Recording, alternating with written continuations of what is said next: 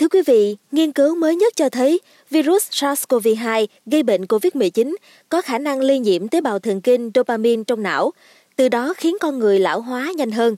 Mời quý thính giả hãy cùng tìm hiểu quá trình và kết quả cụ thể của nghiên cứu mới này là như thế nào. Tại sao virus gây bệnh COVID-19 lại có thể làm chúng ta mau già hơn, quý vị nhé?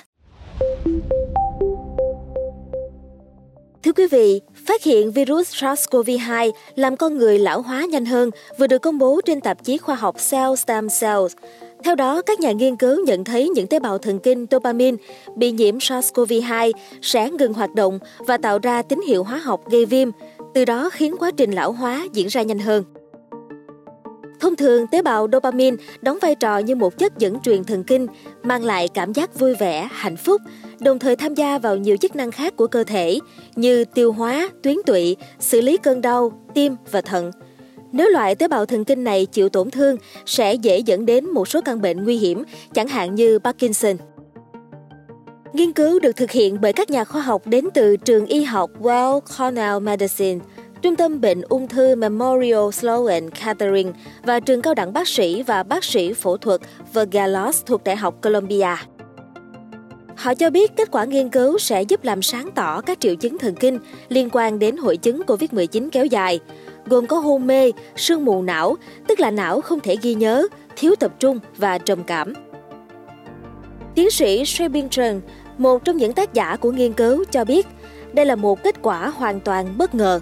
Bà Trân đã tạo ra nhiều loại tế bào từ tế bào gốc của con người để thử nghiệm khả năng lây nhiễm của SARS-CoV-2.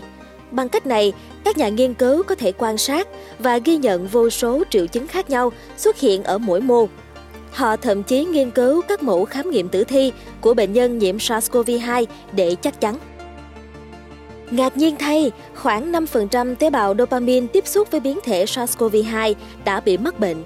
Vị tiến sĩ này khẳng định rằng, dù tỷ lệ lây nhiễm của các tế bào thần kinh dopamine không cao bằng phổi, mục tiêu chính của virus, nhưng chỉ với một lượng nhỏ cũng có thể gây ra ảnh hưởng nghiêm trọng.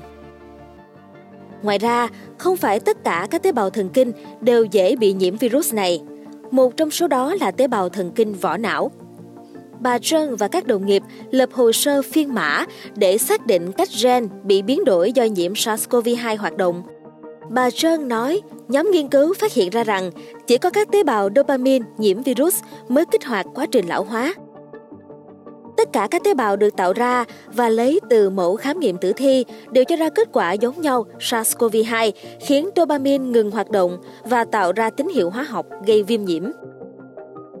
Sau đó, nhóm nghiên cứu tìm cách bảo vệ tế bào thần kinh nhằm giảm thiểu nguy cơ bị dị tật thần kinh của bệnh nhân mắc SARS-CoV-2.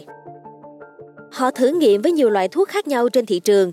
Kết quả cho thấy thuốc riluzole điều trị bệnh co giật, xơ cứng teo cơ, metformin điều trị bệnh tiểu đường và imatinib điều trị bệnh ung thư có khả năng ngăn chặn sự lây nhiễm của SARS-CoV-2, từ đó ngăn dopamine bị lão hóa. Các nhà nghiên cứu khuyên bệnh nhân mắc COVID-19 nên theo dõi và thường xuyên khám bệnh để phát hiện các triệu chứng thần kinh, nhất là bệnh Parkinson. Xin cảm ơn quý thính giả đã lắng nghe số podcast ngày hôm nay. Đừng quên theo dõi để tiếp tục đồng hành cùng với podcast Báo Tuổi Trẻ trong những số phát sóng lần sau. Xin chào tạm biệt và hẹn gặp lại!